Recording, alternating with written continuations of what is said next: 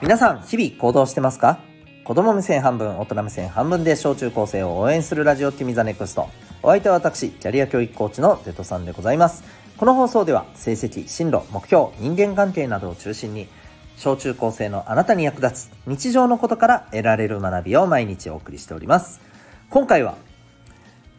周りに合わせるかどうかの基準を持て。そんなテーマでお送りしていきたいと思います。ということで今日はですねそう、えー、周りに合わせるかどうかっていう話ですね。まああの最初で言っておくと周りに合わせることが、うん、それはよろしくないよって一概に言えるわけじゃないんだよね。かといってもちろん逆もそうだよね。うん、あの周りに合わせることはないいつでもお前の思う通りにやれというわけには100%いかなかったりするんだよね。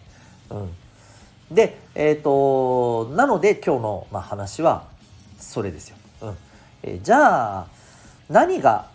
ね、えー、基準なのかっていうところですね。でこれ最初にね結論言っちゃうとですねこの基準って一つの正解はありません。はい。あなたにとってここがまあ基準ですということがしっかりと納得できてちゃんとその基準っていうのがあってその基準に従ってあここはちょっと相手に合わせようとか周りに合わせようとかね、うん、いうふうに行動をとったりいやここは周りに合わせて自分が我慢するとこじゃないと、うん、自分がやりたいっていうことを第一にしようとかね、うん、こういうふうなところをあのきちんと自分の何て言うのかな基準でもってきちんと決めればさまあある意味ね納得だったりするわけじゃないですか。はい。ですので自分の中のまあ基準を持ってくださいよって話です。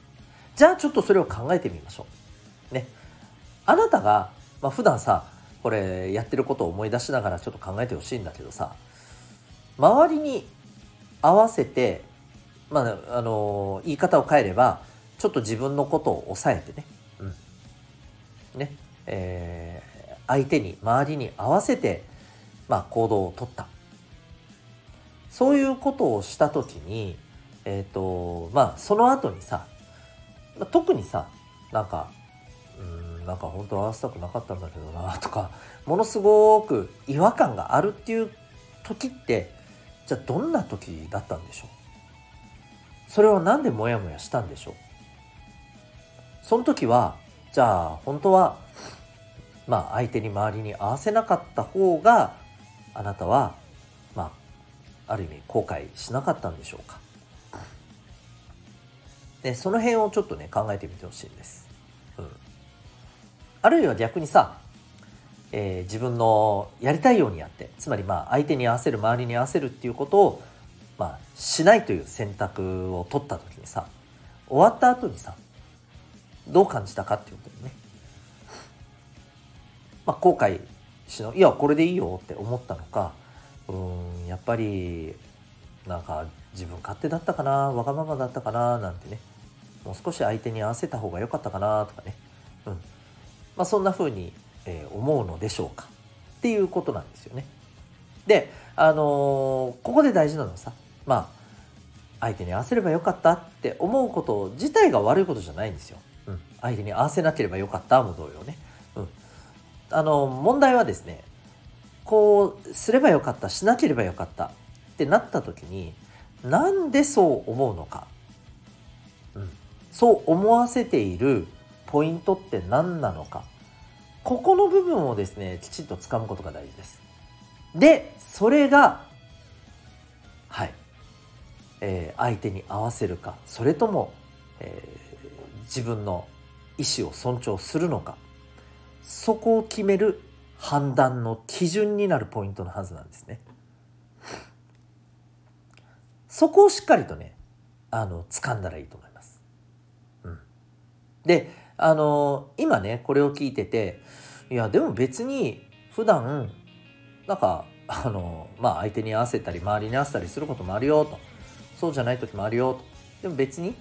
なんかそれで後にあの後々モヤモヤしたとかさこうすればよかったかなとかさあのそういうふうになんか感じたことは全然ないよと、うん、全くあのいや別にそれでよかったと思ってるよとかあるいはまあもう良かったとか悪かったとかすら全然気にもしていないと。いう方もいるかもしれません。はい、でまああの基本的に気にしてないのなら別にそれはそれでいいとは思うんですよ。うん、ただねちょっとだけまあ言っておくとえっ、ー、とまあ何て言うのかな。ちゃんと考えた上でいやあのここは、えー、自分の判断で動いてよかったと、うん、相手や周りに合わせなくてあのむしろ、えー、それが、うんと、自分にとってはまあある意味正解だった。これ自分にとっての正解だったってことね。うん、っていうふうな、まあ、ことがねあのきちんと見えるんだったらね次からさあこれが基準なんだなっていうふうに思ったらいいと思います。そう。逆にねこうしてしまってあいやまずかったなそれともまずかったなまでいかなくてもああまずかったのかなとかね、うん、疑問系な感じでね。後になってモヤモヤする場合はね、うん、じゃあ反対の方を選んだとした時にやっぱりちょっと想像を張り巡らしてみてでそれでどう思うのかっていうところをまあ多分考えてみたらいいよね。うん、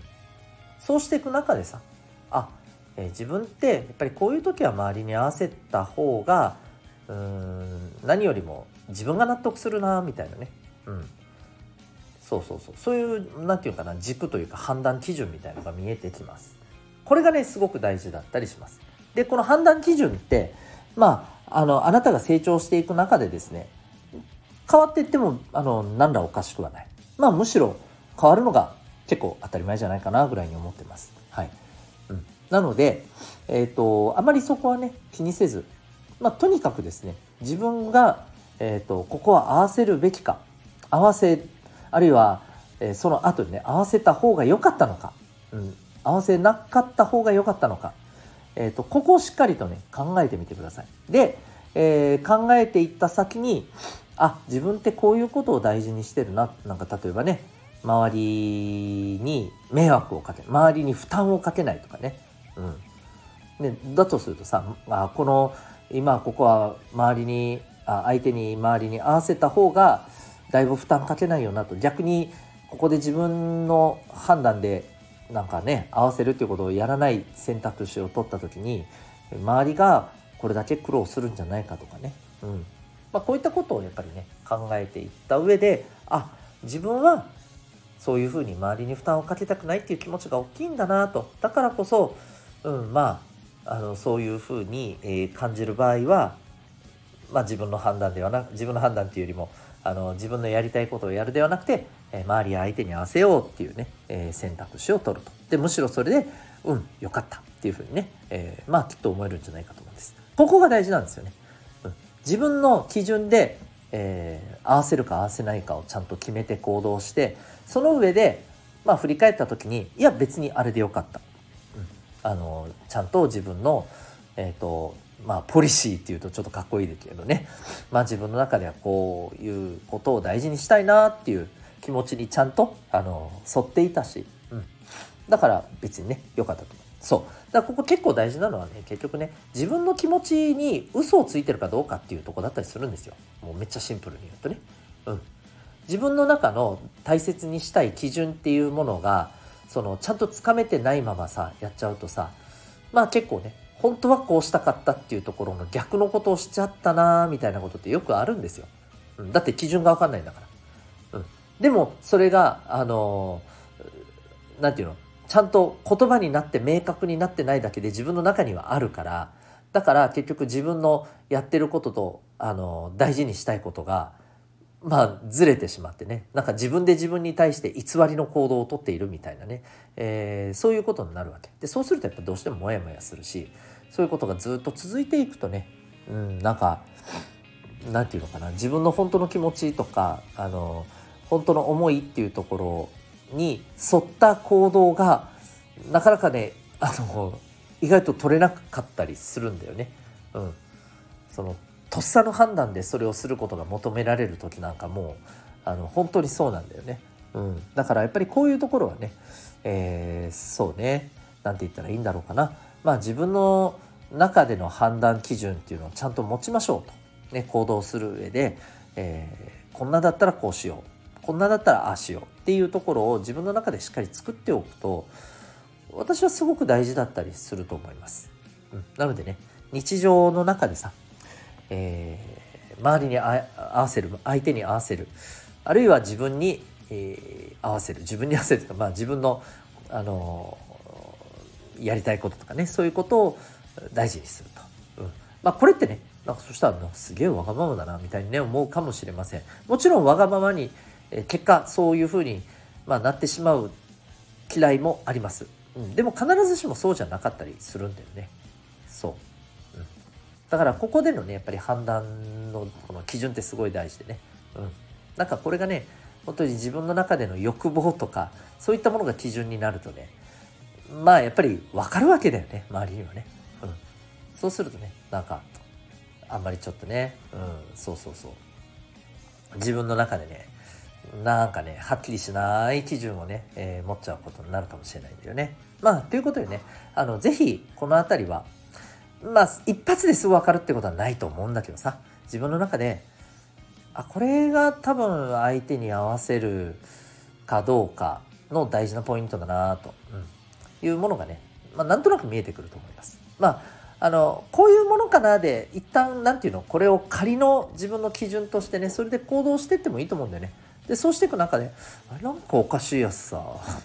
なんかモヤモヤするやつさと思ったらこれ多分なんか本当の基準っていうのはちょっと違うところにあるかもしれないね。でそれをまた改めて探せばいいだけなんで。ねえー、まあ、そんな風になんか自分の中でねもうよくわかんないままその時その時のね気持ちとか衝動的なものでねあの相手に合わせたりあの合わせずに自分のやりたいようにやったりっていうふうにしてるとねまああの何て言うのかな周りに対する影響とかそういうことはともかくとしてまずね何より自分自身がね何て言うのかなうんすごくすっきりしないと思いますしまあ自分の中での何て言うのかなあの自信みたいなのもなんかちょっと崩れてきたりするのでなんか何でもない時とかもこう何て言うのかなあの判断するっていうことがすごく怖くなっちゃったりさあの変にさあの別にそんなそれ迷うことじゃないじゃんみたいなところですごい迷っちゃったりとかさ。なんかちょっとね変な副作用みたいのが出てきたりするもんなんだよね。うん、まあそんなのもあるので是非自分の中でね合わせるか、えー、合わせないかっていうところの判断基準はどこにあるのか。何でもって、えー、ここは合わせようあるいは合わせないこうっていうふうに決めるのか。これね、しっかりと掴んでいってみてください。ちょっと小学生の方には難しいかもしれないけどね、うん、まあ中高生の皆さんはですね、是非あの考えてほしいことだなと思っております。というわけで今日はですね、えー、はい。えっと、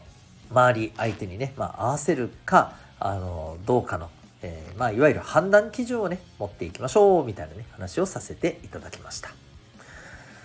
えー、私が運営しています小中高生のためのオンラインのコミュニティ民学というのがあります。これお知らせになります。興味がある方はですね、ウェブサイトへのリンク貼ってますので、えー、リンク先をご覧になってみてください。まあ、あの、主にね、え学習とか交流とか、えこの2つがね、え大きな、まあ、ポイントというか目的になります。で、あとはね、それだけじゃなくてやっぱりね、学ぶ場でもあってほしい。あの、